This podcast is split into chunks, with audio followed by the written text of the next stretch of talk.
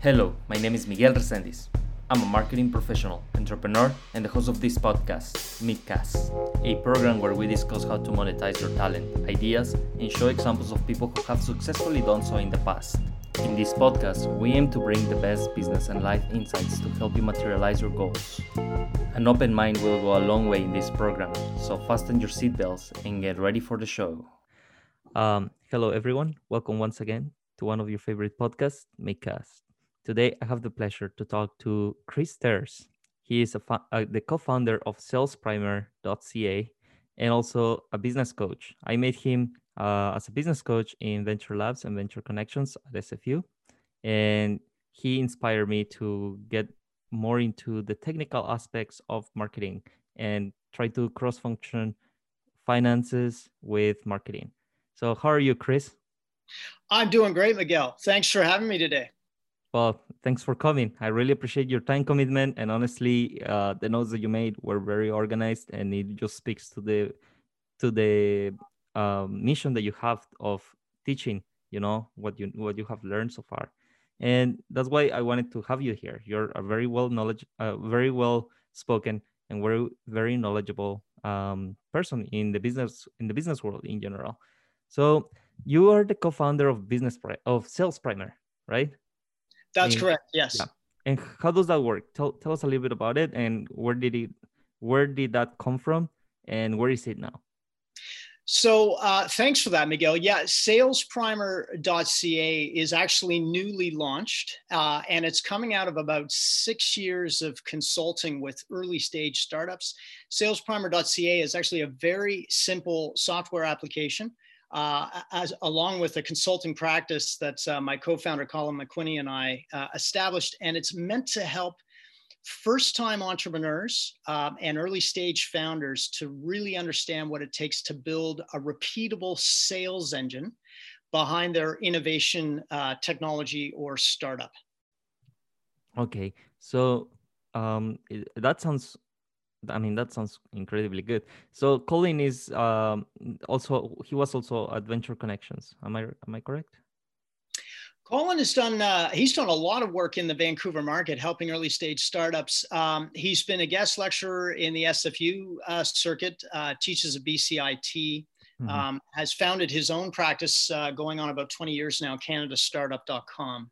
And he and I have been working as a team for, oh, easily six, seven, seven years. Okay. And again, Sales Primer is sort of what's come out of our experiencing uh, in helping um, early stage entrepreneurs really overcoming their fear of numbers. Uh, one of the things we've discovered is there's a lot of great sort of uh, literature on the softer skills as it relates to building a company, uh, mm-hmm. launching an innovation into the market.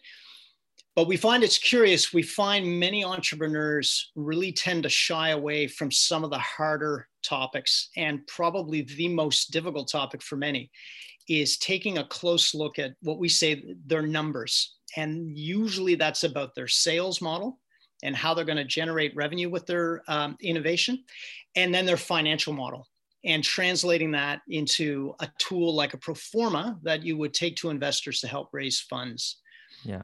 Uh, and so a lot of what Colin and I have been working on over the years is, is finding ways to simplify and systemize your approach to your sales engine and to your financial modeling uh, and, and to help people get over that initial fear and intimidation. I see. Um, when I I have been reading about startups and and businesses in in general because I'm pretty interested on that and I, I mean, in this podcast, I have talked to a few as well. So the the main question when you talk about the numbers, um, there's a lot of emphasis in numbers a lot of the times too, uh, and I think that can that can lead to maybe over focusing on features uh, in the product and focusing maybe on on the on the hard skills as well and i think it is or not hard skills but like on on these um, analytical part of the business. Um, there, in a, in a startup when they're smaller, I think there needs to be a, a balance between someone that's trying to keep the the the team dynamics afloat, and then someone that's trying to keep the business uh, or the analytical part in check, right? So, how do uh, I mean, first of all, how do you think um, uh, a student who wants to start their own his own business, his or her own business, how do you think they should come about it? Like when they're finding their first partner, or like when they're planning on on launching their product? How how should that process be from the beginning? You, it's a great question, and and to be honest with you, Miguel, I mean the the irony is the the, the more years I uh, spend in this space, the more I realize that um, there's a lot of different ways in which startups and innovations evolve. There is no one single kind of primer or template for success. Um, and as we all know, uh, you know, they often say 50% of it is, is sheer good fortune, a matter of timing or just the right circumstances. But I think the, the very first most important thing you would need to do, whether working alone or, or most especially as you start to build a team, is make, make absolutely certain you have built or developed something or are in the process of creating something that that uh, an audience really wants to buy they they not only want it they're willing to pay money and we often talk about that as that early customer discovery and there's many entrepreneurs i've run into who even make the mistake of trying to build out something too early. Um, and, and often, you know, some of the greater innovations that we're seeing in the market are, are being developed by engineers, technologists, um, software coders. And of course, they're built and trained to be, you know, very sophisticated builders. That's their instinct. That's what they try to do. But the reality is that the better approach is to say, look, I've I've got an idea, I've got a concept, but let me actually just sit down with some human beings that I think represent my target market and make sure I'm on the right track uh, and, and make sure that they're really getting excited uh, about what it is I'm developing and that it's directly uh, either addressing a problem um, or a real appetite that they have. Uh, and that's absolutely f- the first step that you need to take. Um, and, and it, it doesn't take too many conversations to get there. There was a quote um, that I heard one entrepreneur tell me at one point in time said, you know, you're going to, you know, you've got something because you suddenly feel like you're getting picked up in a tornado.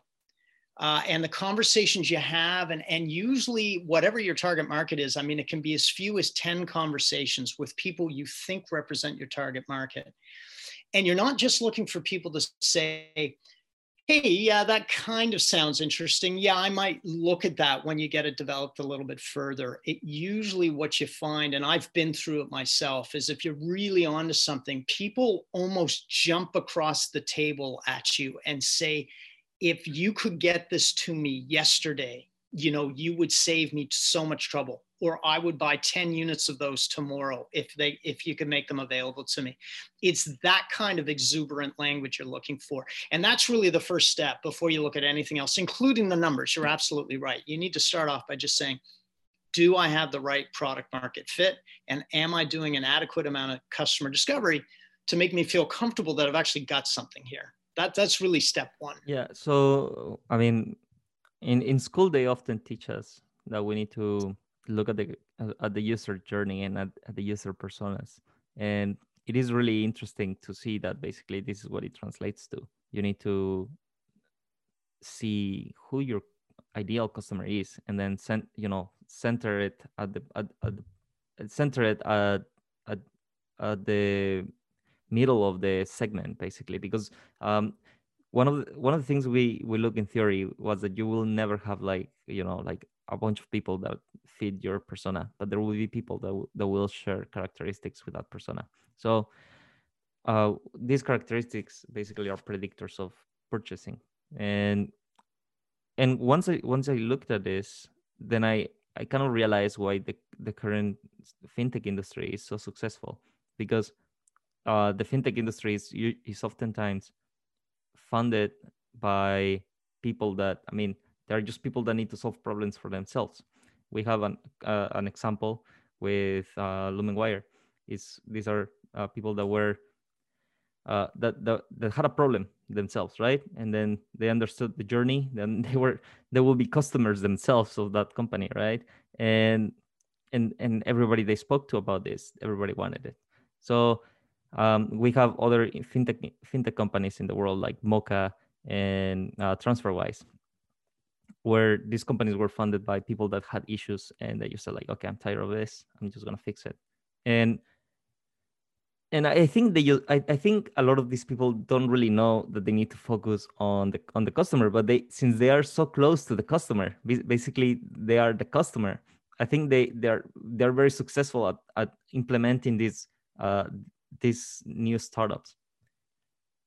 Well, and Miguel, you know that's a that's a really good place to start for many. If you were if you're really fortunate, and probably one of the strongest positions to start with as an entrepreneur and innovator is that if you actually set out to solve a problem for your own sake and you came up with a solution, uh, somebody who's wired to be an entrepreneur, usually the very next question they ask themselves is they say, well, wait a minute, this worked for me, but how many other people are out there just like me who are dealing with the exact same problem?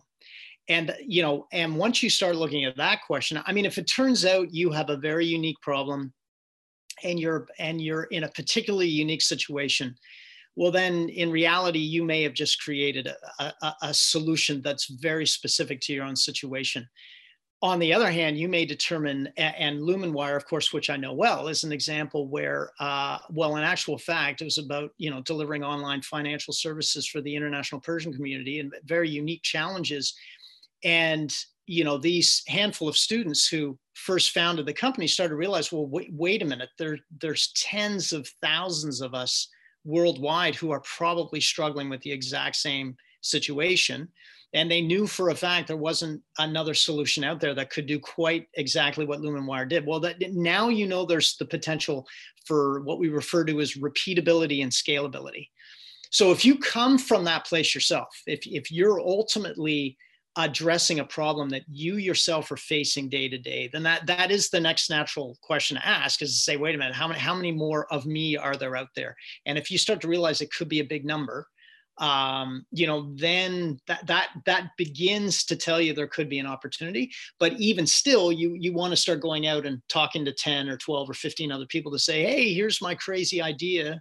Uh, does it work for you too?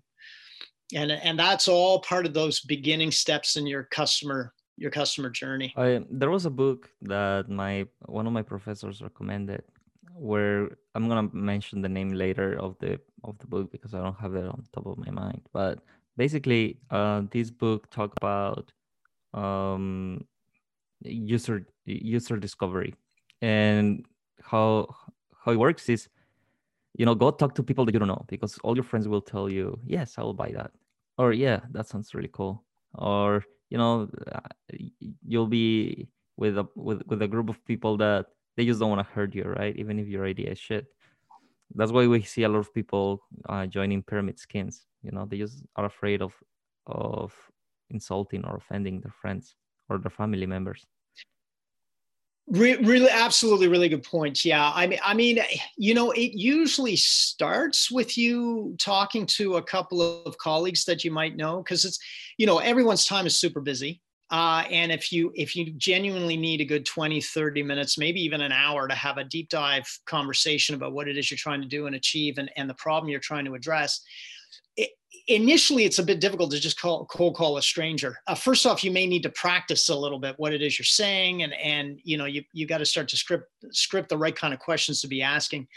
So sometimes it does start off by going to a warmer colleague but you're absolutely right. There is a point at which you need to you need to completely stop that and you need to switch gears and and go to an absolute stranger. That's going to be the real test as to whether you're onto something because now um, now it's about being as efficient and, and as respectful with that person's time as you can be which means you kind of got to get straight to the point and say look this is this is the problem i think is out there. Do you have the same problem? If so this is the solution.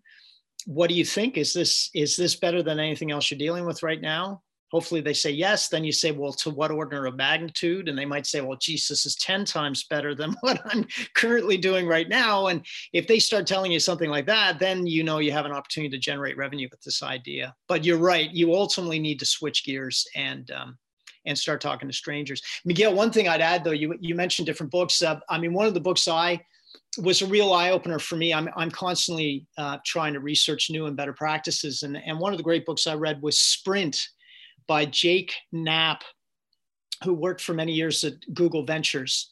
And uh, it's a fantastic book on customer discovery and early stage product iteration. And, and certainly he messages again, he says, look, you know, when you're when you're prototyping, don't you don't necessarily need to build out something overly complex. Number one, uh, you know, just do a, a rough sort of prototype. If, if you do even need a visual to put in front of an audience. And secondly, he found after literally working with hundreds of startups uh, and, and their customer discovery process, he found that you know whether you're on the right track with as few as five conversations talking to absolute strangers. And the math is pretty simple. If three out of five seem to get lit up and excited about what it is you're doing, well, then you're probably onto something. And then obviously you want to you want to build upon that. But but you know, startups, as you well know, they don't they don't have big budgets for uh, in-depth quantitative qualitative market research so you just got to start off taking those simple steps and talking to five maybe seven maybe ten and you'll know pretty quick you combine what jake knapp said with that tornado effect uh, and and you know if you sit down with somebody and in a matter of 20 minutes you see a lot of it is about body ma- language and emotional response and if you see people really light up uh, and kind of jump across the table and say, geez, like I would be on, on top of this tomorrow if you can make it available. You know, that's when you start to know your instincts are starting to tell you, oh, I'm on to something. Um, and, and then you begin that iterative journey and start fleshing out the hypothesis a, a, a little bit more and a little bit more, both as it relates to are you really talking to the right target market? Because often it takes a little bit to determine what your beachhead is, but also as it relates to what your true product strength and value proposition are because even that typically changes you you kind of set out having those first five conversations on the customer journey thinking you know what the strength of your solution is but even that tends to alter a little bit um, and so you want to allow those early stage would-be customers you, you want to kind of put it in front of them and then you want to be quiet and you want to let them tell you what it is they really value in it in their own language. And again, those are where you start getting the clues as to whether you're on the right track or not. Yeah, the I just figure out. I just remember the name actually of um, of the book. Uh, you you mentioned talking to strangers, so the book was talking to humans actually. So talking to humans by by Keith Constable, and yeah, it was a really good book, and I had it for a class, and it was a mandatory reading. But I think um, this this is just a i think this is a mandatory read for any anybody who's trying to to start something because it it really talks about that about the whole thing that you that you just described and look um, i think that's something that sometimes entrepreneurs are missing just understanding their customers Miguel, I uh, I love the title of that book. Actually, that's fantastic. I should uh, I should make sure I pick up a copy and read it. But uh, it's funny because one of the notes I prepared for our conversation today was, um, in my mind, a, a critical part of success is not about understanding technology uh, and understanding the different things in the world that we run to. It's it's all about understanding humans at the end of this day, no matter what it is you're doing, somebody somewhere along the line needs to adopt it and they need to pull out their checkbook and pay you for what it is you're doing. And that decision is driven by a human being. And more often than not, part of the decision they make is actually uh, driven by emotional criteria. I mean, we quite often talk about things like it's important when you start to model out who your ideal target persona is. You know, we talk about the functional buyer, the end user. We talk about the economic buyer, the one who's cutting the check.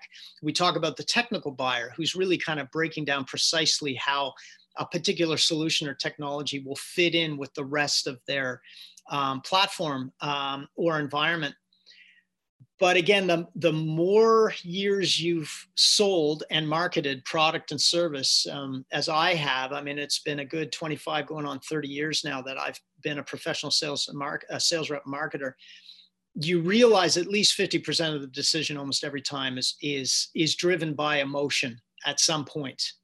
Uh, and that's all about human beings. So the more you step back for a second and think about your audience and think about how a human being is going to respond emotionally and functionally and economically to what it is you're putting in front of them, um, in many ways, that's far more important than the nuts and bolts of your widget or gadget. Um, so you're absolutely right that and that all begins with customer discovery. As soon as you have an idea, don't don't get lost in the product and the features and functions. Um, don't start building away locked up in a in, in a science lab somewhere or or cooped up in a closet. Like get out there and start talking to people and, and make sure you're on the right track. So so we have right now touched on the person or the human side of the business but uh, it, it is equally important i think to understand your numbers you know uh, learn your uh, as you will say uh, your cocktail napkin numbers right and right. Um, i think that comes from from from the fact that a lot of these businesses are usually uh, pitched in a in a coffee in a coffee shop or something, right? So you, you need to be able to do this in a in a napkin. That's quite interesting and quite funny. But um, uh, so tell us how how would you begin to do that then? How would you begin to start analyzing your numbers as a as a as a young entrepreneur, right? Like the um, I think a lot of people often freak out because it is really difficult to translate what they learn in school about about finances or economics or you know any any simple math to their to their business because they just don't know how to analyze the data.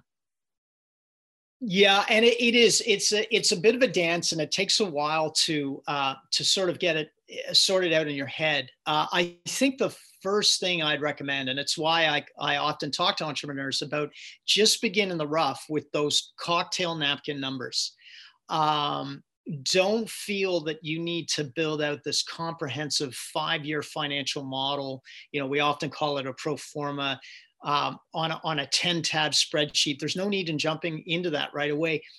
Just look at the basic math behind your business. And, and this happens in terms of when you begin to do this. Again, we spent the, the, the beginning of this podcast talking about the importance of product market fit, um, that customer uh, discovery journey that you know you need to go through uh, and and really as soon as you have a spark of inspiration and and a bit of an idea about an innovation and a problem you're trying to solve you know you get out there and you go through what we typically call market validation training right which is um, set up uh, a series of questions that you put forward to a small sample size of would-be customers. Once you get a sense that you may be onto something, then you might do a very lightweight prototype um, to provide further visual cues um, to your to your target personas to make sure you're on the right track. But at the very same time that you're doing market validation, you want to switch gears and you you want to begin looking at what I call your financial viability. And it's it's really a two-part process. And again, it's very simple. The math in the beginning is very simple. The first thing I'm going to ask you is do you understand your unit economics? And this is very much a term that angel investors, those first early investors, often look at uh, and use. And, and Miguel, it's real simple. It's do, if you think you've got something that people are going to buy, do you know roughly uh, how you're going to price it? And most importantly, how much profit you can make off a single sale or transaction? Um, that is the most critical first step because i can tell you there's no there's no way you're going to be able to ever make a profitable company if you can't first and foremost determine whether you're making a profit off a single transaction. And that may sound really straightforward but you'd be amazed at how many entrepreneurs i've worked with over the years who they get very excited about their idea their concept. Uh, they may be doing all the right things as it relates to market validation uh, and then they start building things out um, but they haven't taken a moment to step back and say, well, wait a minute, what are what are the costs associated with this business first and foremost? How am I going to price this roughly? Uh, is there a comparable business out there that has a pricing model that sort of looks similar to what it is I, I might be able to, to do and to charge? In which case, how much gross margin am I making off a single transaction? And then that usually leads to the next question is that if you understand how much money you're making off a single transaction, then the next thing I ask you is, okay, well, how many of those transactions, how much volume of business do you need to break even? because milestone number one is all about survival state. Like, do you clearly understand what it's going to take to, at the very least, get to a self sustaining position um, where you're surviving, uh, you're, you're able to meet payroll? Uh, and you're able to keep your entire team in, in food and, and, and in rent. And so I, I often say it's learn to survive and then figure out how to thrive. But all of that begins with a very simple understanding of what your numbers might look like and, and whether you have the potential to price what it is you're doing in a way that's going to make a reasonable profit um, and get you to self sustaining. Those are the first sort of few steps you need to take from a financial perspective. That makes sense. Um, a lot of the times, I mean, um, I see startups just hoping that uh, sweat equity will be enough right? But people need to eat and need to pay rent. So I think that's one of the hardest parts for for startups to just keep people afloat, right? Because if you don't if you don't maintain people living, I mean, it, it is really difficult to find people that will volunteer um, in in this in your startup unless they believe in the cause and they're like yeah like this is something i really want to help you know like activists like activists do right? They they volunteer their time and they're incredibly passionate about it. And that's one way that you can do it. Build but but at the same time this this is a job right? Activists don't most activists don't work eight hours a day for for for their cause. They they use you know some hours here and there maybe their weekends. But yeah um another thing that i was uh that i was trying to get in here is how do we how do people figure out their cost structure? Because i always hear that or i have heard many times that investors prefer a variable cost structure than a fixed cost structure. So they prefer more variable costs uh, for the company than fixed cost. And right. i see that i see the advantage of variable cost because in the because it, it is able to keep the company afloat for for um, for a longer time especially during crisis but uh, fixed cost is also can be also very cheap if you if you sell a lot right if you have like i don't know your fixed cost and then you you manage to sell a lot and reach your market uh, or like the majority of your market and have a, a very big competitive advantage then um, that's that's also very promising w- which one would you go for for startups or, or like for entrepreneurs yeah miguel look that's a that's a great question and again, I would sort of say, look, every every startup, every innovation, every business idea, it's it's it's all very different, and it's it's all about context. I think at the end of the day, we we start off with the question. Again, it goes all the way back to the beginning. Do we have we identified a problem or maybe a, just a very large appetite. I mean, on the, on the B2C side, when it comes to consumer goods and consumer consumption, quite often a lot of money is made not off addressing a problem, it's just off um, addressing uh, mass volume appetite on, on the part of consumers. But whatever it is, whether you're solving a problem or whether you're, you're appeasing people's appetites, the question is do you have something that clearly has the potential um, to sell uh, in volume and, and or be highly lucrative. Um, after that, the business models behind all of these kind of innovations and solutions are, are all going to be very different, right? I mean, the first big one is, is it a digital product or is it a physical product? I mean, if you're selling software in the beginning, the costs and the risks associated with building out some software and then beginning to kind of test people's appetite and the market demand through through a bit of a lightweight initial digital marketing and social media marketing engagement along with some lightweight um, out, outreach sales effort all things considered there's relatively low risk and low costs associated with that. On the other hand, if you're manufacturing a physical device, there's going to be all sorts of upfront R&D costs associated with that. There'll be repeated prototyping. Uh, then you need to get into manufacturing, and that's going to require acquisition of raw materials, warehousing of raw materials, warehousing of finished product. It's a much more complicated process um, with a lot more risk and a lot more cash uh, requirements up front. Uh, but on the other hand, if, if we're talking about the manufacture of you know iPhones, um, or or really popular devices. Well, the reality is, you know, it's a huge, huge market, um, and there's an opportunity to make real money. Uh, so I'll circle back by saying I don't think there's any right or wrong way.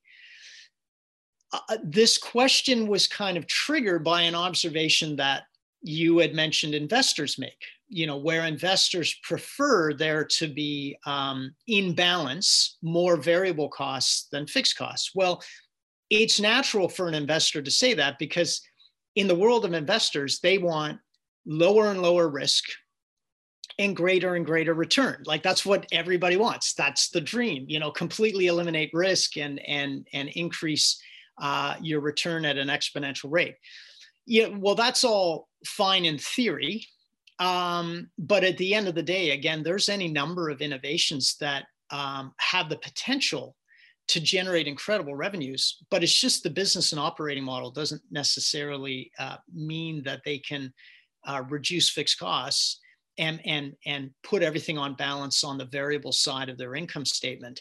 Um, I would put it back to to you and say that some of the investors out there who make those observations are maybe the kind of investors who don't necessarily have the funds or the means or the experience to invest in um, bigger, riskier uh, ventures that do require a lot of cash expenditure upfront and and uh, represent a little bit more fixed costs and a little bit more risk up front. So it kind of all goes back to what kind of investor are you talking to? There's some investors who only have a few million dollars to play with. There's other investors who are managing funds that are worth hundreds of millions and even billions of dollars. So if you're talking to an investor who's who's got a billion dollars to play with or managing a fund that represents a billion dollars, that conversation is going to look very different. Um, I'll use as one last example, Miguel. I mean, we talk about the drug manufacturing industry, right? There's an example where there's incredible amounts of money made off the pharmaceutical industry. You know, but typically the runway for that is a minimum 10 years to get a product fully tested and approved for, for commercial use, right? Um, well, that's a lot of fixed or let's call it sunk cost up front. Uh, but on the other hand, there's a lot of investors out there that specialize. They have the means to invest in that um, they specialize in in pharmaceutical product. And if you come to me one day and tell me i think i've got the cure for cancer it's going to take 10 or 12 years to get it to market well there's going to be people out there who are willing to spend the money to to make that happen. So it's all very much relative. Um, and one of the things i would say as to you as an entrepreneur is whenever you're having a conversation with an investor do your homework on that investor because there are all sorts of different investors out there. Some have lots of money, some don't. Some invest in software, some invest in physical device, some invest in B2B solutions, some invest in B2C solutions. And each of those investors becomes a bit of an expert in their own market and their own space. Um, so make sure you're talking to the investors that understand what it is you're doing. And they call it smart money. You're not just looking for money, you're looking for the people behind that money who are kind of smart in the sense that they understand and get what it is you're trying to do. Uh, and as a result, they're going to kind of have the patience and they're going to have the advice and be able to mentor you in a way um, that's really going to help you out. Yeah, oftentimes you see in, in Shark Tank, for example, that the, that the the founders of these companies they only go there to get the money, right? They just want to have someone in the team to go uh, to to actually invest. But but one thing that i have realized i mean i have seen um, founders that ignore all the sharks except for one. And then they they go for mark cuban for example. And then the other the other sharks are like giving them offers. And then he's, they are like respectfully declining. And they're like no no no. Uh, and they're just waiting for mark cuban to say something. And then uh, and then it, it is because their business fits uh, Mark Cuban's business, right? I mean, it's a technical business, uh, probably IT or something. So usually, uh, I think the same way you target your customers, you need to target your investors. And your employees. 100%. Well, and yeah, and again, let's go back to um, your experiences with Lumenwire. And of course, again, I had the, the privilege of, of mentoring Lumenwire um, uh, for a couple of years while they were at SFU Venture Connection. And, and again, it was the same with, I know there were a number of times where they were pitching at, at certain angel forums um, here in Vancouver. And, and quite often, um, there'd be a room of say 20 investors in the room? Well you know 18 of them d- didn't even fully understand what it was they were doing. They didn't appreciate the scale and opportunity that was being represented by lumenwire they you know they didn't understand the business model. They just didn't believe. Uh, but at the end of the day I, I, I can remember of one situation where they walked away and they had the business cards of one or two investors who quote unquote got it uh, because one of the investors actually kind of came from the community they were trying to serve.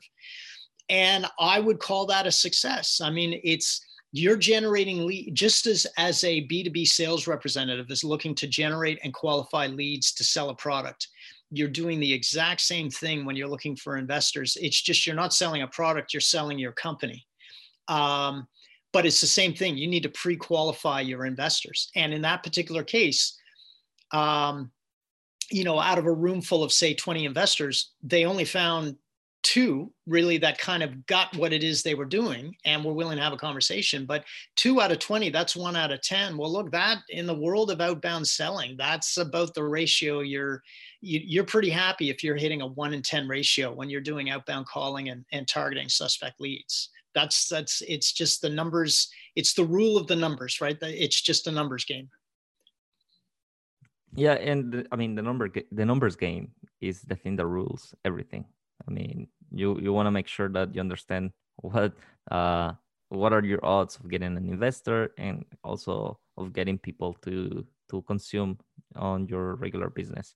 And um one of the things that i think we need to talk about eh, now that we're discussing the financials and the beginning uh, there's there's this state of survival that investors need to not investors sorry founders need to be able to understand.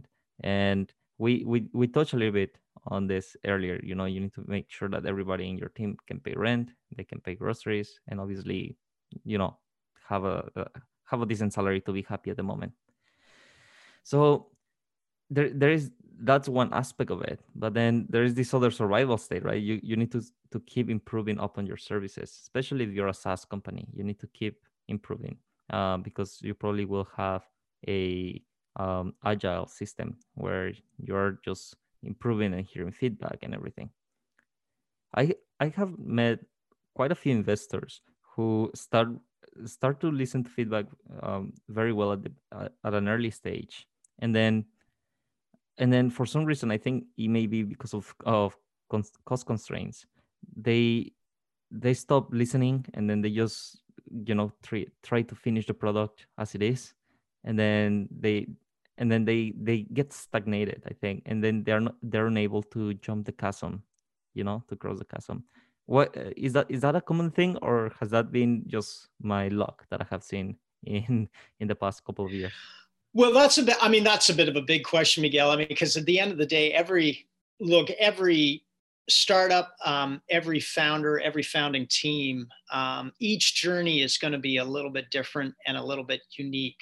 Um, I, I think what th- the important lesson always is that um, you need when you when you set out on a journey, it's about the de- understanding the destination um, but then also recognizing that over the course of the journey, you know, you may end up needing to take a detour or two. Uh, and as cliched as that is, um, that's precisely what happens when you set out to to not only bring an innovation to market, but to build a company, right? Because there's two things going on. You're building a product or innovation, but you're also building a company around that product and your sales reps are selling the product but potentially you as the founder maybe one day selling the company right? So first off those two things are happening in tandem.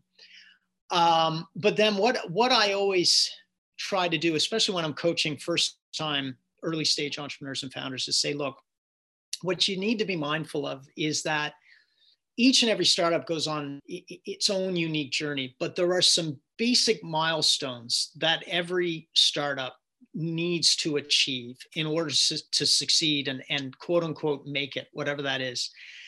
Uh, and the first one is, you know, number one, have you found, have you truly found the right product market fit? And have you identified that there is a very large addressable market that you have an ability to um, directly approach um, and, and attain customers? That's number one. Number two, once you've built out your minimum viable product, I mean, are you are you getting a sense of what a repeatable sales and marketing engine look like? Have you gone through after customer discovery and after evolving your product?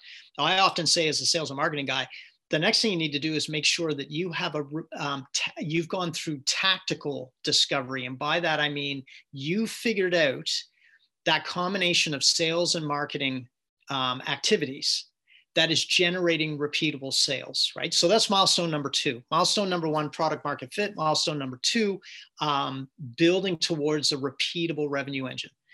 Then we're getting into the big milestones. The first one we've talked about how much volume, once you have that repeatable engine in place, how much volume do you need to achieve just to be self sustaining?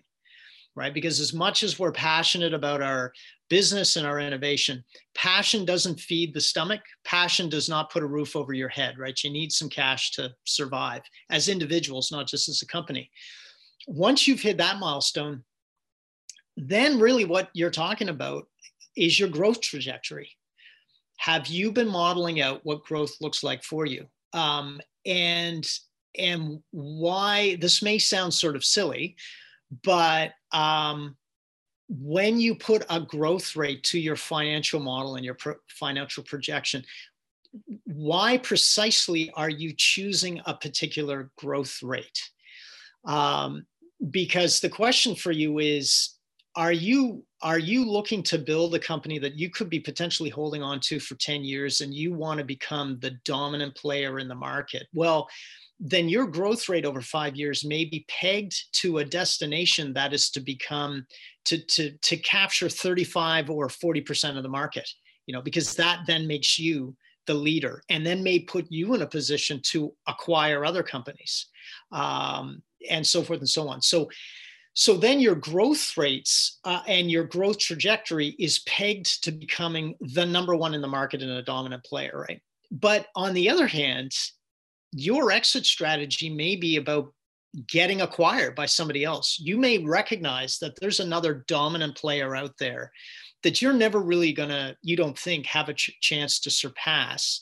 And if anything, the story may be very different. It may be that you recognize you've got a very specialized product or innovation that that dominant player out there uh, may be interested in acquiring off you at some point in time in which case your growth story may be simply about demonstrating an incredibly uh, rapid rate of adoption by one or more markets. So then what you're talking about, your growth multiple is talking about, well, what are you trying to demonstrate in the next three or four years? That you're doubling or tripling your customer base year over year for three years in a row. If you are able to demonstrate that on the books, that's going to get the attention of some people who may look at you and say wait a minute they've just built something that that's really taken off like a rocket.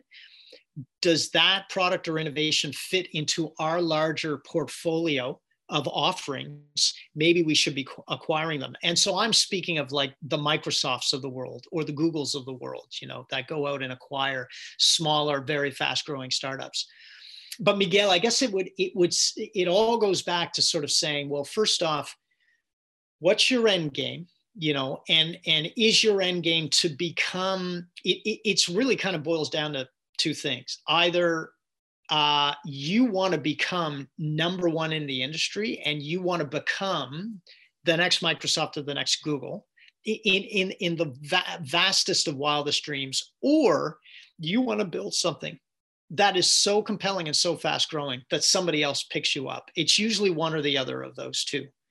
Um, once you figure out what that is, um, then your growth story and and and everything you're trying to mobilize in terms of resources and cash is about hitting the growth metrics that will enable you to achieve either 40% market dominance um, or a growth multiple that is so fast and so compelling uh, in such a short period of time that somebody comes along and acquires you.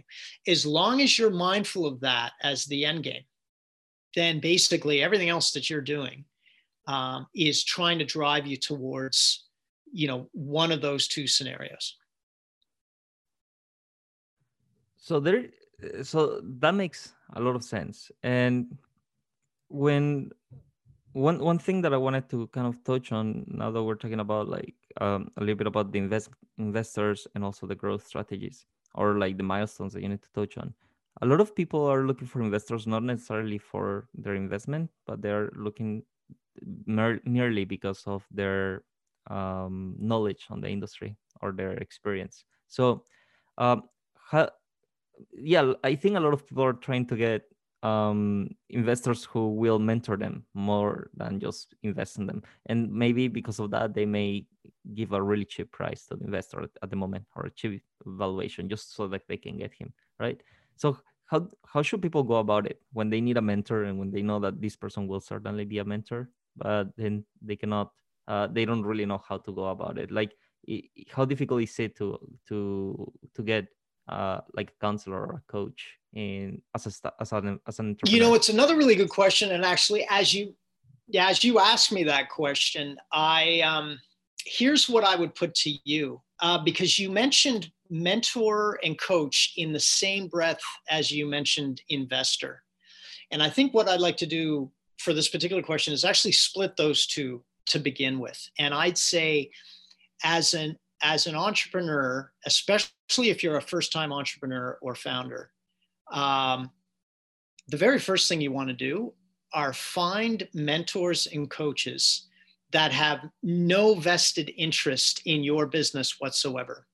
Um, these are individuals who you can trust, ideally individuals who have had the experience and are, you know, a few steps ahead of you in their professional development and their entrepreneurial development. And the reason why is because there are going to be situations as a founder and entrepreneur um, where you need frank, impartial advice about either a strategic aspect of your operation or a tactical aspect of your operation. And you want to be able to get candid, um, straight advice from them without it being clouded by money or cash whatsoever. And so the question then would be, well, where do you find those people? Well, I mean, Miguel, uh, you, you know, you found me through SFU Venture Connection, which is an incubator here in town um, uh, in Vancouver. Uh, and of course, our sister organization is SFU Venture Labs, which is an accelerator for more mature, um, fast, fast developing startups. That's certainly one place that you'd want to go to. Would be um, just try to identify incubators and accelerators in town almost all of them have um, a small complement of entrepreneurs and residents, mentors, business coaches of one kind or another. And these are people who usually come with a breadth of experience. They have some subject matter expertise. They might be a sales specialist, a marketing specialist, or or you know finance specialist but they both also often had some direct experience in in being part of a startup and these are people who you know that they they want to give back. I, I want to give back to the community and i do that through these incubators and accelerators and i can sit down and have some very frank impartial advice with you on any number of subjects from fundraising through sales marketing operations. That's that's the first place you want to look at. The second one is just talk to fellow entrepreneurs and i mean in in every community there's usually uh, either social networking opportunities um, where you can where you can just connect with other entrepreneurs and, and sort of get their advice and feedback. The academic community is the third one. Um, you know, there's a lot of obviously there's a lot of professors out there at SFU, Beedie School of Business. You know, there's a lot of very seasoned professors. They may be academics, but many of them actually have uh, a, a, business background as well, uh, and may be able to share advice for you, or at the very least share some literature for you. So that that's the first thing I think you want to be absolutely certain that you do is find mentors and advisors who have no vested interest in your business whatsoever because they're going to give you the straight goods. But then we get into actually finding investors. And again that goes back to the discussion around what we often call smart money um, and try to find those investors out there who they have the money they're excited about what you're doing. Um, they've got the money to invest in your company And when I say they've got the money to invest in your money uh, in your company, one of the things you want to make absolutely certain you understand about this investor is that, um, you know, not only are they able to cut a check um, to support your business, but they actually have a significant fund behind them. Um, one of the things you want to look out for as investors is there's a lot of people who get into the, the investment game who actually can't afford to get into the investment game. And by that, I mean, it's like managing any other portfolio of investments. Truly successful investors of startups are ones who understand that they need to diversify their risk uh, and they, they need to hold multiple positions across many different startups because the reality is quite a few of those positions they're going to fail. They're not going to make money off it. Um, and so as a result, they, they have an extensive portfolio. And in order to have an extensive portfolio, it means you need, at the very least, you know, uh, de- depending on how much each position represents for you, if you're cutting checks for 25 or 50,000 dollars then I would want to see you have a be behind a fund that's at least in the low tens of millions. Um, if you're cutting checks that are in the six figure range then it would be great if you've got you know maybe the low hundreds of millions of dollars behind you. And the reason why I say that is because you as the entrepreneur will get an idea of how many positions they can afford to hold um, and as a result, how diversified their overall portfolio is. If they don't have a diversified portfolio, if it turns out they invest in you and you're only one of five companies they've invested in, because that's all they can afford. Well, Miguel, you can probably guess where this is going to go. They're going to start to panic because if it turns out all five of the startups they've invested in are not doing that well, um, they haven't properly diversified their risk and then they're going to start getting into very hard conversations with you as a founder with your startup because they're going to be asking you about um, time to execution. Why is it taking so long to get the next version of your product to market? Um, let's start taking some shortcuts here and there. Um, you know l- let's start to do other things that are compro- compromising your operations and finance. So it goes back to our earlier conversation about it's really important for an entrepreneur to properly vet uh, and qualify the investor?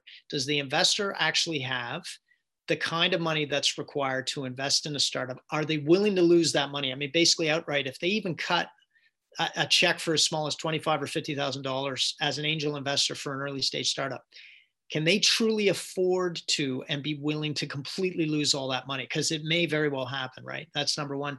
And then number two, if they're getting into it at that level of risk, then do they actually understand your business? Do they, have they invested in your kind of solution or market before? Have they been a founder themselves? Do they understand the pressures that you've been under, you're going to be under as an entrepreneur and founder? So it's a pretty, it's it's far more than just looking for somebody who can cut you a check for 25, 50 or $100,000.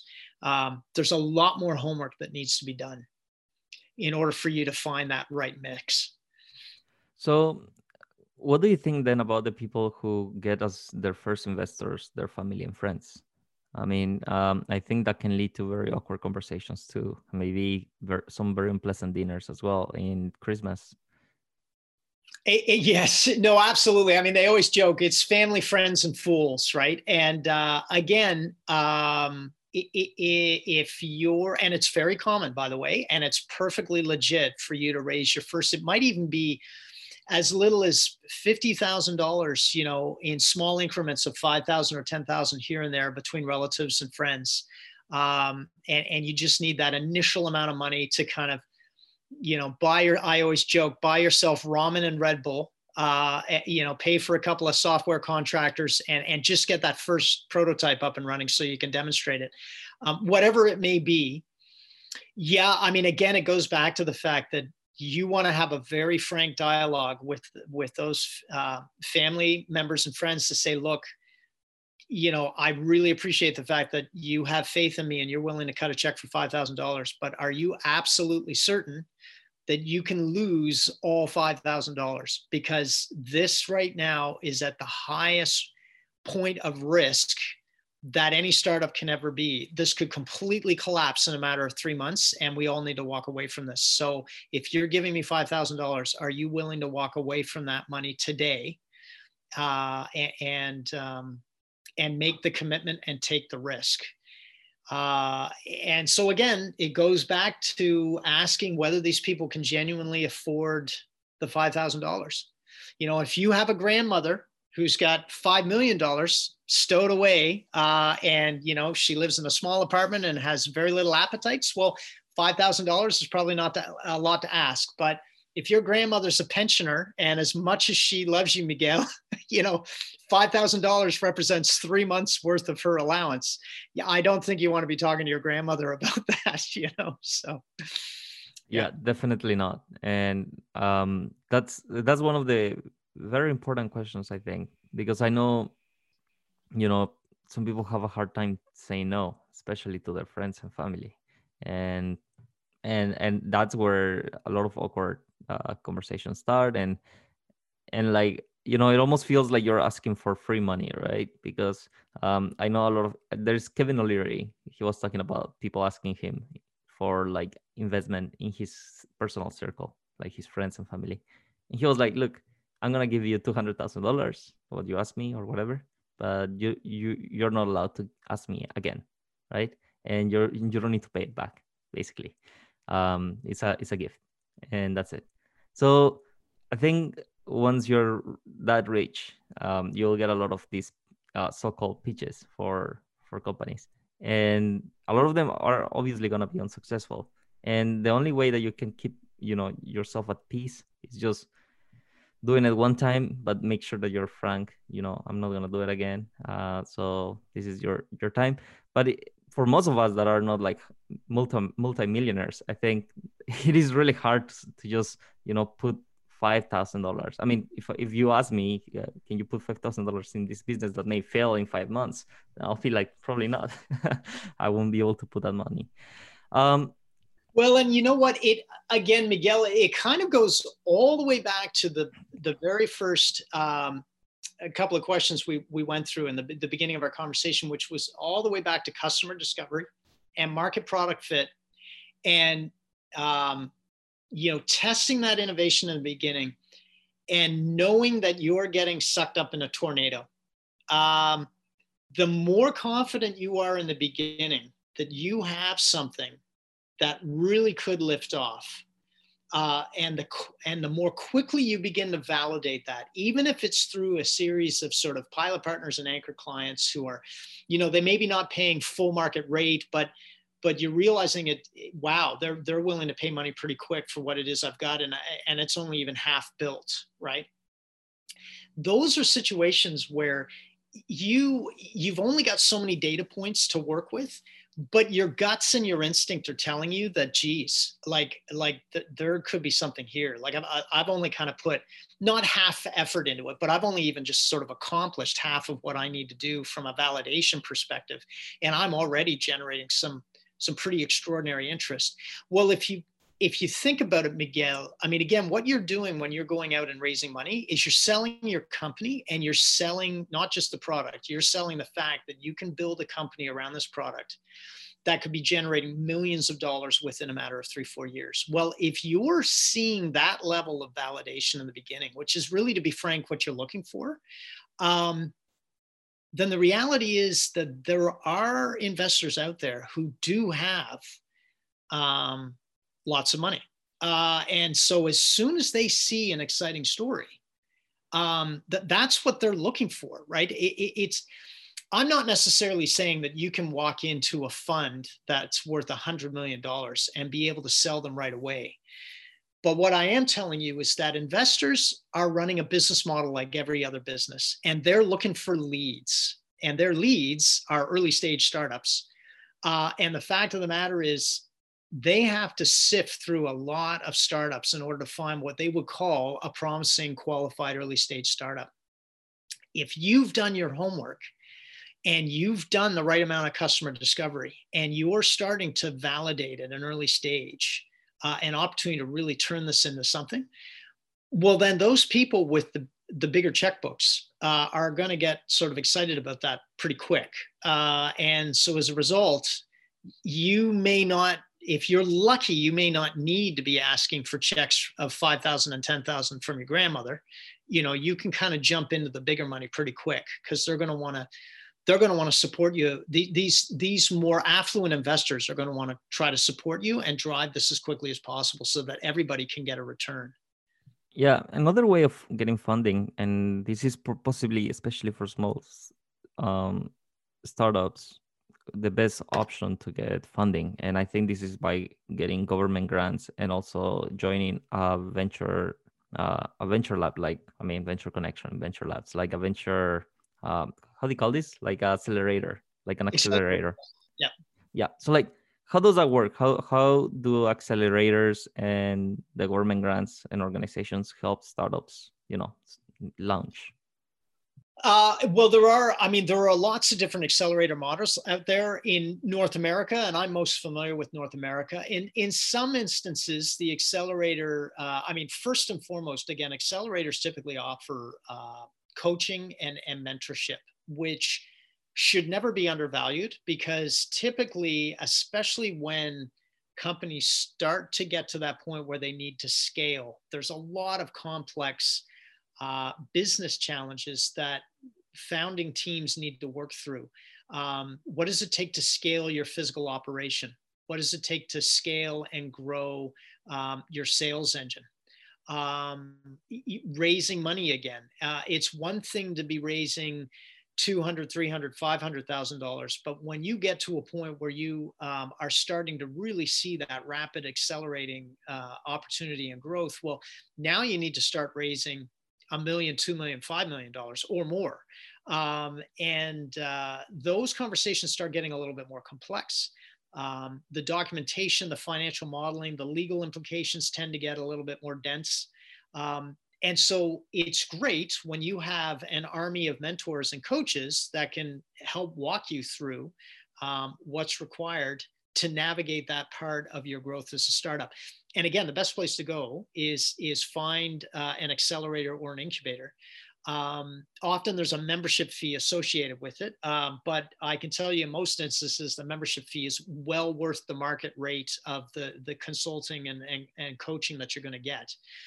Um, so that's that's step number one. Step number two, most accelerators and incubators also uh, provide programming of one kind or another. You know, one hour, two hour, three hour um, workshops and information sessions on any given uh, topic especially changing best practices around things like you know how to sell and market um, for a b2b product in the 21st century. I mean you know there's new technologies new platforms new new practices and tactics um, constantly on the move. And so accelerators and incubators probably try to do their best to, to provide programming to kind of catch you up to speed.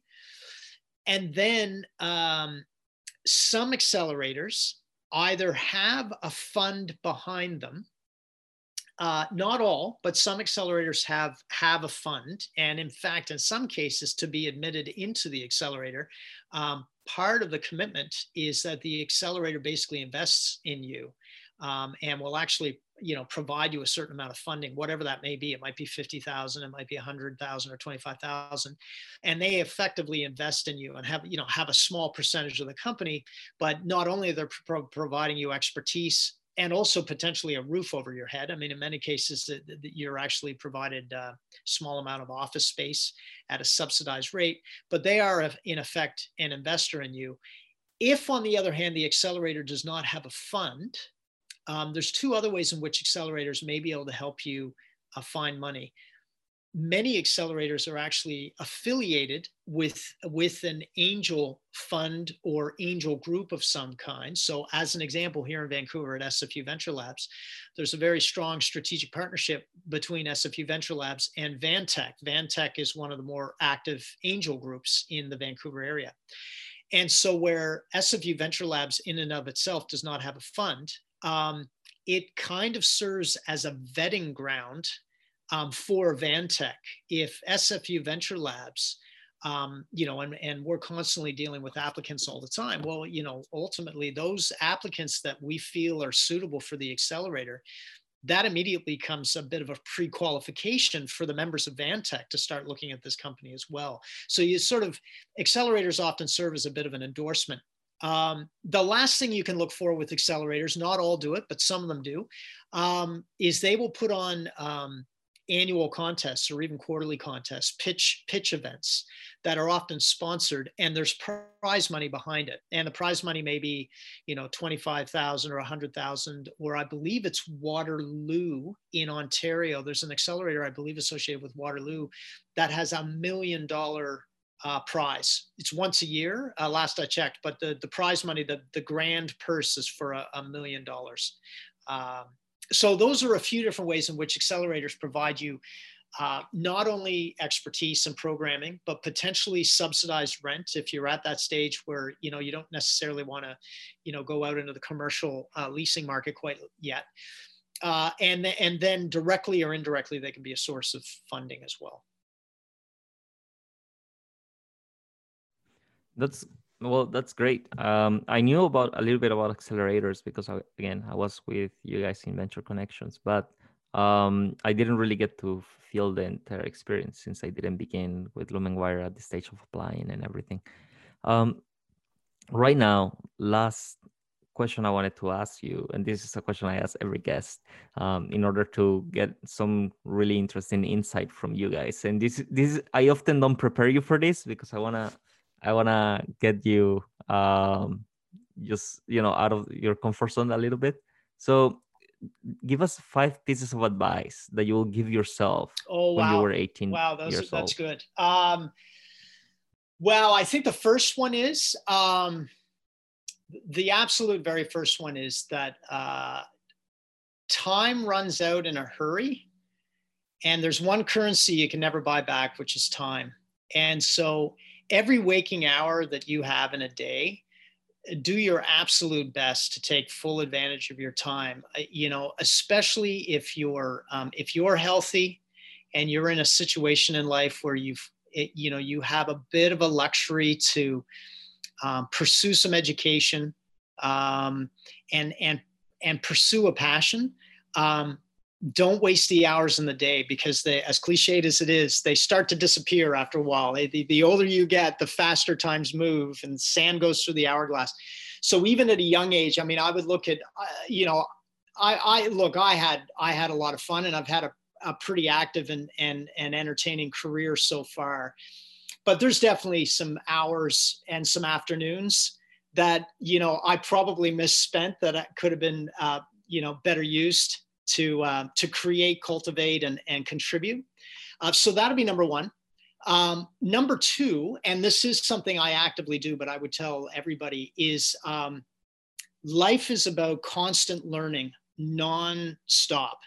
Um, and it's not only and and however you may do that, whether it's through podcasts like this, whether it's reading books, whether it's popping on a YouTube video, but uh, but not only um, are you, I guess what I would say, and this kind of ties into item number three, not only should you be constantly feeding your brain with, you know, as many things as you possibly can. Um, the, the third thing I would say is in the beginning in life, it's often about finding something to specialize in. Usually you need to make your mark, and usually you need to, to start by finding something that gets you really excited and then getting really, really good at it and specializing. Um, but here's the trick you also, if you want to be a leader in life, no matter what that position may be, whether it's as an entrepreneur and founder, or whether maybe you, you just want to pursue a, a senior position in an established organization, or maybe it's a not for profit or a charity or what have you. Um, I always say to people, specialists are often responsible for building innovation but generalists are responsible for building and managing companies. And that's a really tough transition for a lot of people. And it usually it, it if you want to be serious about being a le- successful leader in life that transition really needs to begin in about the middle of your career typically let's say in your late 30s early 40s um, if not earlier but you need to begin to train and equip yourself to understand what it takes to operate and think as a generalist. And by generalist, I mean like literally a general manager or even as in a military general. And the reason why I say this again is because specialists focus all of their time and effort and, and education and learning on going deep on something, on really understanding every layer of something so they become an absolute expert. And again, usually great innovation comes out of that. But in order to lead, and this kind of goes back to our earlier comment about true success is about understanding human beings, not understanding tools, technology, and, and things in the world.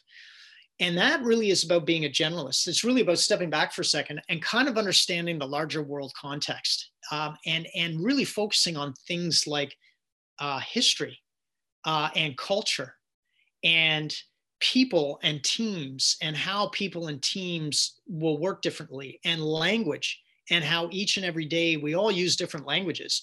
And i don't i don't just mean you know farsi versus french versus spanish versus english. I mean literally the language of a software coder is going to be very different from the language of a digital marketer or uh, a cpa an accountant. And so if you want to assume a leadership role um, then you need to be kind of mindful that at some point I need to be capable and and a, and be able to speak to a breadth of topics um, with a breadth of people who may speak very different languages and look at things from very different perspectives. So that's that's item number one. So uh, item number three. So so number one, really be mindful of your time. Uh, and be as productive as you can and as effective with your time as possible. Number two, um, always be in a state of learning. Uh, number three, that means then that, uh, especially when you transition into a leadership role, um, if you've become really excellent at something as a specialist, at some point you need to think more broadly as a generalist, um, which then we'll get on to, I think, point number four, which is the best way to tackle fear is to, to address it dead on. And by that, I mean uh, and I'll borrow from um, I'll borrow from another great work that I recommend. I recommend anyone read this work, but especially if you're an entrepreneur and founder. Uh, Miguel, you and I have talked about this man before. Chris Hadfield, Canadian astronaut, who wrote a book called An Astronaut's Guide to Life on Earth.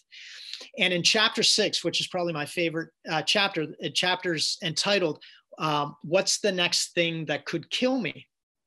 and he literally talks about his journey in outer space and and his journey training to be an uh, to be an astronaut is once you get yourself up there um, whether it's the international space station or or maybe one day a journey back to the moon i mean you are you are in the most challenging most dangerous environment that you could possibly put yourself in as a human being. That or or potentially being two miles uh, under the ocean. Um, and and so you are in a constant state of, of risk and danger which means you need to be aware of all the different things that could potentially hap- happen to you and then begin to think through what are the different ways to prepare for it and to mitigate it. Well what he learned very quickly is that the best way to manage the anxiety and the fear around all of that is to um, address each one of those dangers and risks dead on and become knowledgeable what, about what it actually represents for you. And with knowledge uh, comes a sense of confidence, right? The fear is always going to be there, but you're going to be able to manage that fear and anxiety a little bit better when you tackle it dead on. So, so Miguel, what does that mean for the average person waking up? As I'd say, especially as a leader, when you wake up every day, we all have those one or two things right now that are intimidating us. There's always the, those one or two things that we know we need to tackle, and we don't actually know a lot about it. And as a result, we're kind of avoiding it. Um, we're being intimidated by it a little bit. And the the sooner you can train yourself to make that the first thing you do in the day is to do something to get your head wrapped around it and to address it dead on um, the more effective you're going to be, the more confident you're going to be. And, and of course, the irony is, again, as Chris Hadfield says, um, the sooner you become informed about something, the sooner you develop knowledge about something, um, the fear and the anxiety sort of gradually moves to the back of your brain. So that's a muscle and a practice and a habit you need to develop in life, whether a leader or otherwise. So that'd be the fourth point is, you know, going from specialist to generalist, you know, which then means, well, what do I need to learn and develop? Um, you know, the fifth and final one, you know what would be, uh, I think, Miguel, it would be um, do whatever it takes in life to maintain perspective about what's actually really important. Uh, and part of that is about allowing yourself to take a break.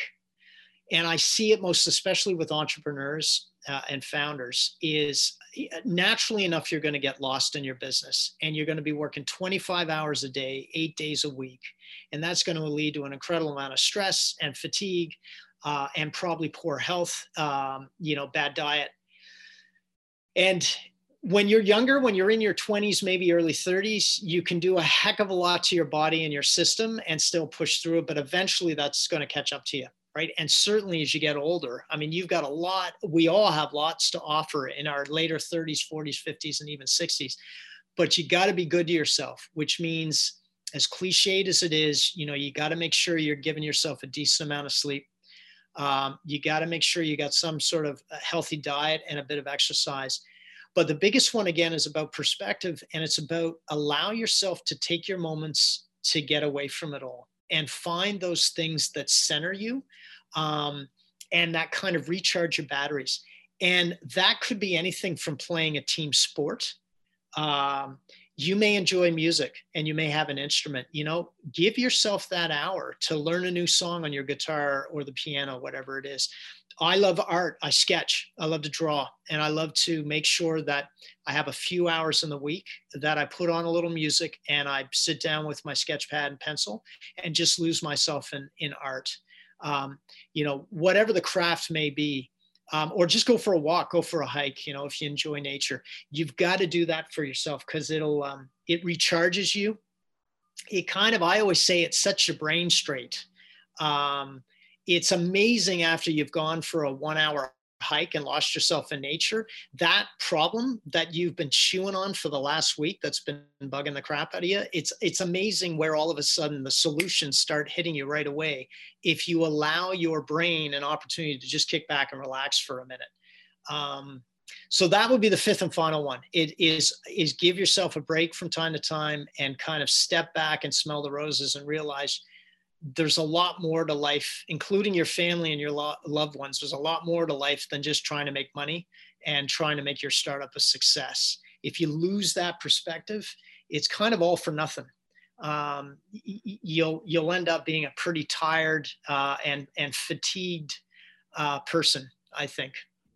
Yeah, I I think I heard uh, Conor McGregor once said that um, he's not looking for more money; he's just looking for inner peace. Yes. And yeah, and that speaks volumes, right? Because he has yeah. a lot of money, but he doesn't want the money. He just wants inner peace. And I think that's something that we often forget about. You know, you don't really want the money. You want the peace. Um, actually, yesterday while I was walking, I, I, I had this realization that we don't need uh, the money. I mean, the reason why we think money makes us happy is because every time the more money we have, the more uh, uh, dopamine shots that we can get in our brain by buying things. Yeah and that's just you know like you're you're addicted to that dopamine shot. But in reality what makes you really happy is to be to be uh, to feel su- uh, successful in in the way that you that you define it right? Uh, whether success means having a, a, prosperous family whether success means to be able to help your community. But that inner peace that comes with that uh, with that meaning of success is irreplaceable by money you're absolutely right. The, the, the, the mad race for cash. Um, and we all often do it. I certainly was guilty of this in the beginning, um, where there was a lot of focus on my career um, and advancing myself through the organization, uh, and you know, getting get, getting a bigger and better title and getting a bigger and better salary. And um, you know, and then you start to realize that's that's a that's an empty way to live your life. Um, and there's a point at which the moment you step back and realize, you know what, it's kind of like survival state. And and to be honest with you, Miguel, I didn't. It, it now that I think about it, it kind of clicked in for me when I started to get more and more involved in the world of startups, and and when I was directly involved in the startup myself. I I started to realize that it kind of really is all about survival state. Life is about survival state. For Chris Hadfield in outer space, it's about survival state. You're on a mission, absolutely. There's a journey, there's a destination. but if you can wake up every day in the morning and start off by saying, Am I healthy? Do I have a roof over my head, food in the fridge? Am I able to pay for the rent? And am I surrounded by some loved ones? You know, um, that's kind of it from the day you're born to the day you die. Like th- that's really it. And, you know, whether you've got a, a fast car in the driveway or a, a second cabin in the woods, or a boat on the water you know we all have our toys and our kind of desires but especially when we go through this really challenging time with covid and the pandemic and and we started to see you know so many lives being lost and and each of us i'm sure have our family members that we worry are at risk. I mean you know one of the things that a situation like this pandemic does do for us it certainly did for me is to step back again and say well look like there's a lot going on but um, at the end of the day, I, you know, I'm pretty grateful for the fact that I'm, I'm I live in a I live in a great country. Um, I've I've got I've got my basic needs taken care of. I'm surrounded by some loving family and friends. I've got food in the fridge. Um, I don't actually have a lot to complain about. I'm I'm I'm living a sustainable. I'm in survival state. I'm living a sustainable life. Uh, after that, it goes back to what I said earlier: is when you know you've got that, then you step back and say, I've got, you know, 16, 18 hours in a day. What am I doing with that time? And am I, I think I'd probably close out, Miguel, by saying we kind of have a choice. We can either consume, which is what a lot of us do, especially in North America. It's all about consuming and feeding our appetites. Or I often say, and I say this to my daughter, I say, you know, there's other things you could be thinking about. You could either be creating with your hands, you could be cultivating your mind, or you could be contributing to your community. And I, I, try to do that. And I certainly try to get my daughter to think about that is every waking hour of the day, you're either consuming, and we all know where that eventually is going to take our planet if we consume in great volume um, without keeping our appetites in check, or we could be thinking about what each of us could do as an individual to create, cultivate, and contribute and i would hope that uh, you know if if each of us sort of take our, some time every morning to think about what we're doing with those hours and are we creating cultivating and contributing then you know i think we're going to be building a better and better world around us. I completely agree. And with this we wrap up this podcast. Thank you so much for all the time that you put into this interview and also the preparation that came into it and I really appreciate talking to you. Hopefully, you come back to the podcast again, um, and we can keep discussing the plenty of material that there is to discuss about startups and funders and investors. Uh, thank you so much, Chris. Uh, any last words do you want to say?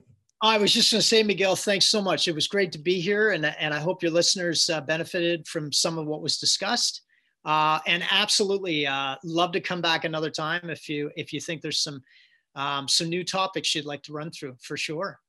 Awesome. Thank you very much. All right. So thank you to all the listeners. Um, you can find us in YouTube, Facebook, Instagram, and Spotify. And hopefully we're moving to new platforms uh, coming, but that will be announced later. Thank you. Thank you, everybody. Bye bye.